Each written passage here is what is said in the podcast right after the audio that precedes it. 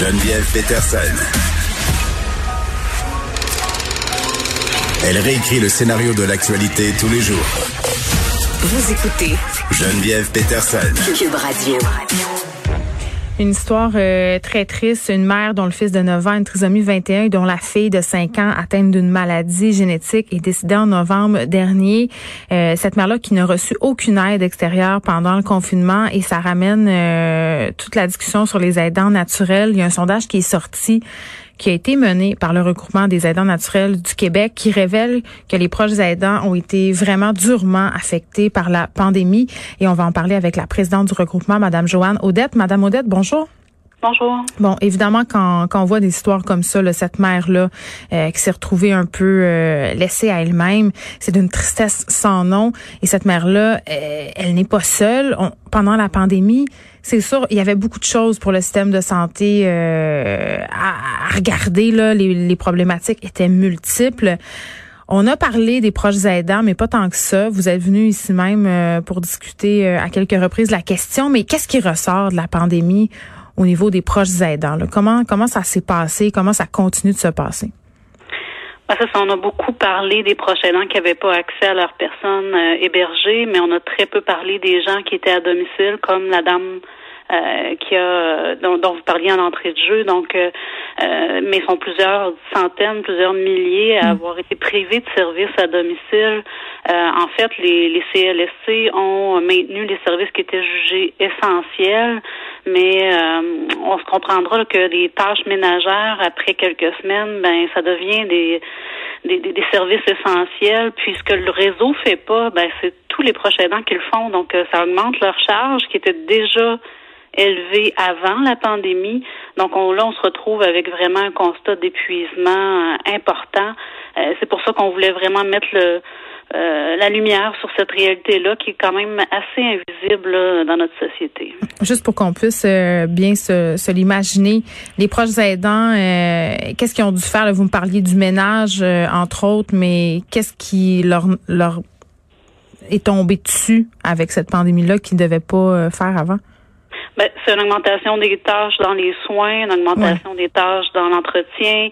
Puis être proche aidant, c'est pas juste des tâches physiques, là, c'est vraiment euh, un niveau émotionnel aussi euh, important. Donc, euh, quand on accompagne quelqu'un qui perd son autonomie, ben il y a beaucoup de deuil, beaucoup d'émotions qui se vivent. Donc, à travers tout ça, il faut gérer le personnel médical des fois qui vient à domicile, la médication, en plus de toutes les tâches ménagères, mais il faut aussi vivre avec certains deuils qu'il faut faire. Et souvent, c'est à cet aspect-là, dans le fond, qui prend le plus d'énergie à la mm. fin de la journée, là, de d'avoir à à dealer, si on veut, avec toutes ces émotions euh, qui tournent autour, en plus de plus avoir de soutien, puis surtout plus avoir de répit euh, à domicile ou à l'extérieur du domicile. Donc euh, ça, ça l'a vraiment privé, dans le fond, les, les proches aidants de, de, services qui sont essentiels pendant la pandémie. Puis on peut comprendre que certaines personnes avaient des craintes là, de d'accueillir du personnel à la maison parce qu'on voulait pas se contaminer ou contaminer la personne. Oui, puis il y avait un roulement de personnel aussi quand même euh, important. Là, Madame Odette, moi j'ai eu des histoires ici de gens qui avaient des préposés qui venaient à la maison, jamais les mêmes, parfois avec des manquements au niveau de l'équipement protection. Donc, euh, à un moment donné, tu te dis, bon, ben si je laisse rentrer la personne chez nous et que là, tout à coup, moi ou la personne dont je m'occupe, on se retrouve contaminé, on sera pas plus avancé. Il y a toutes sortes de problèmes de ce type-là. Mais tout à fait. Puis on, les, les, les, préposés qui vont à domicile, il y avait déjà une pénurie avant la pandémie. Là, avec l'annonce de, de, meilleures conditions ailleurs dans le réseau, ben, on peut comprendre que reprendre les services de soutien à domicile actuellement, c'est très complexe et on y va encore une fois selon les, les situations les plus urgentes. Mais si on traite juste les urgences, ben les gens qui attendent euh, deviennent rapidement eux aussi des personnes à, à soutenir. Puis c'est ce qu'on c'est ce qu'on voit au niveau de des organismes communautaires qui soutiennent les proches aidants euh, font aussi du soutien psychosocial et pendant la pandémie, l'épuisement, on la santé. Les premières semaines, ça allait. Euh, mais quand, quand ça fait sur longtemps qu'on prend soin, par exemple, de notre conjoint qui est atteint de la maladie d'Alzheimer, qui nous suit partout dans la maison, qui nous répète euh, les mêmes choses, qui a envie de sauver, donc ça prend un niveau de vigilance, de surveillance incroyable. Oui, puis tu dis à bout, là, on va se dire les vraies affaires, là, ah. ces gens-là n'ont aucune pause. Jamais. Tu sais, quand tu es préposé ou infirmière, tu te retournes chez vous après ton chiffre. Eux autres, c'est 24 sur 24, 7 jours sur 7. C'est un chiffre perpétuel. Puis ça l'a fait en sorte, en tout cas, moi, ce que j'ai observé euh, dans ma région, c'est qu'il y a des, des proches aidants qui ont accéléré le processus d'hébergement quand ça a été possible à nouveau d'héberger, euh, de confier son proche en hébergement. Mais imaginez toutes les inquiétudes qu'on a, en plus de, de devoir confier euh, notre notre conjoint des 50 dernières années euh, hmm. à des étrangers.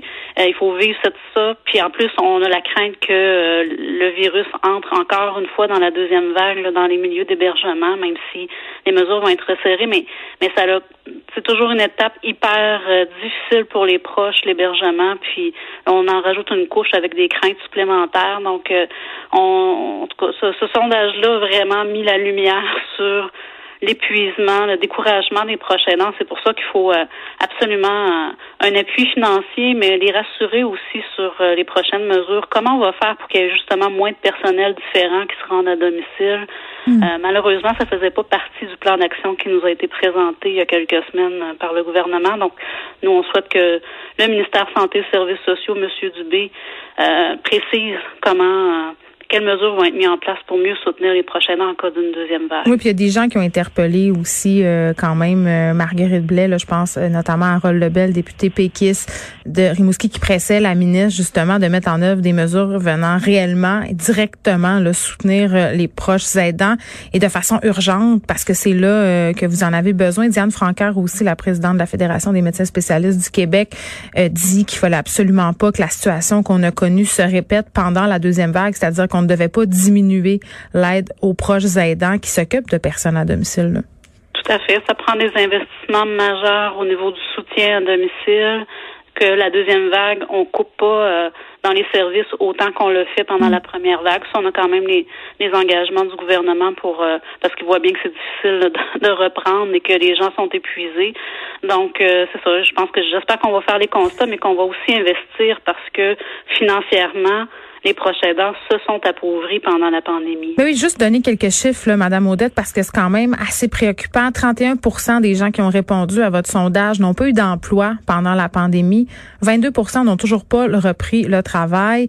Et pour ce qui est euh, des finances, là, euh, 20 des aidants naturels ont eu une augmentation de leurs dépenses d'environ 900 dollars par mois. 900 dollars, c'est pas rien là, c'est énormément d'argent. Et ce qui est le pire là-dedans, c'est que c'est pas tout le monde qui reçoit de l'aide financière. Là, 64% n'ont pas reçu de l'aide financière. Ils n'ont même pas euh, la PCU. Là.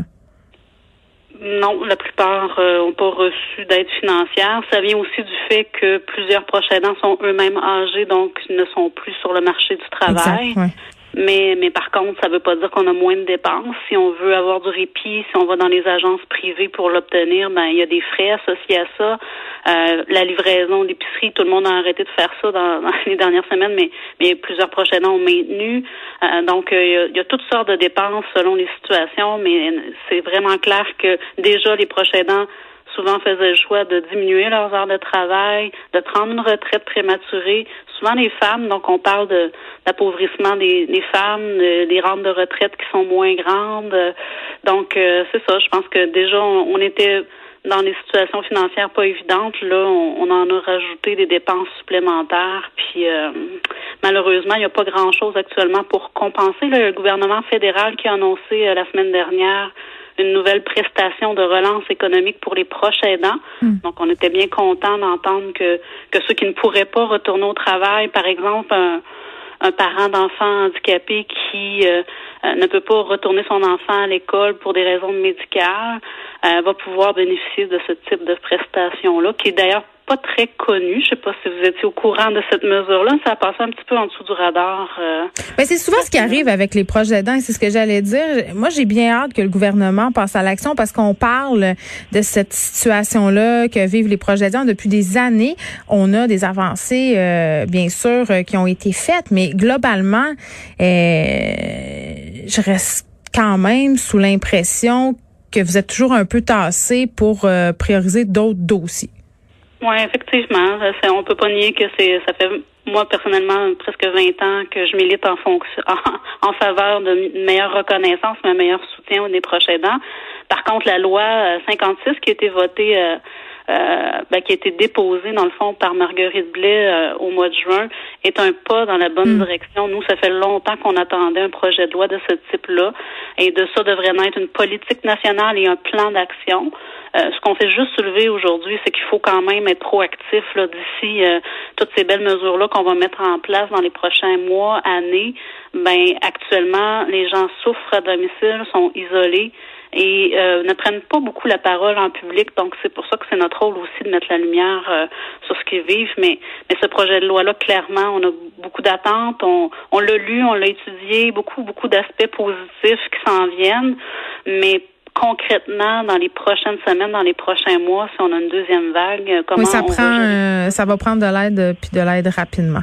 Joanne Odette, merci. Joanne Odette, qui est présidente du regroupement des aidants naturels du Québec. Je vous rappelle qu'il y a un sondage qui nous révèle que les proches aidants, sans surprise, j'ai envie de dire, ont été durement affectés par la pandémie, que ce soit sur le plan psychologique, mais aussi sur le plan financier. Merci de nous avoir parlé.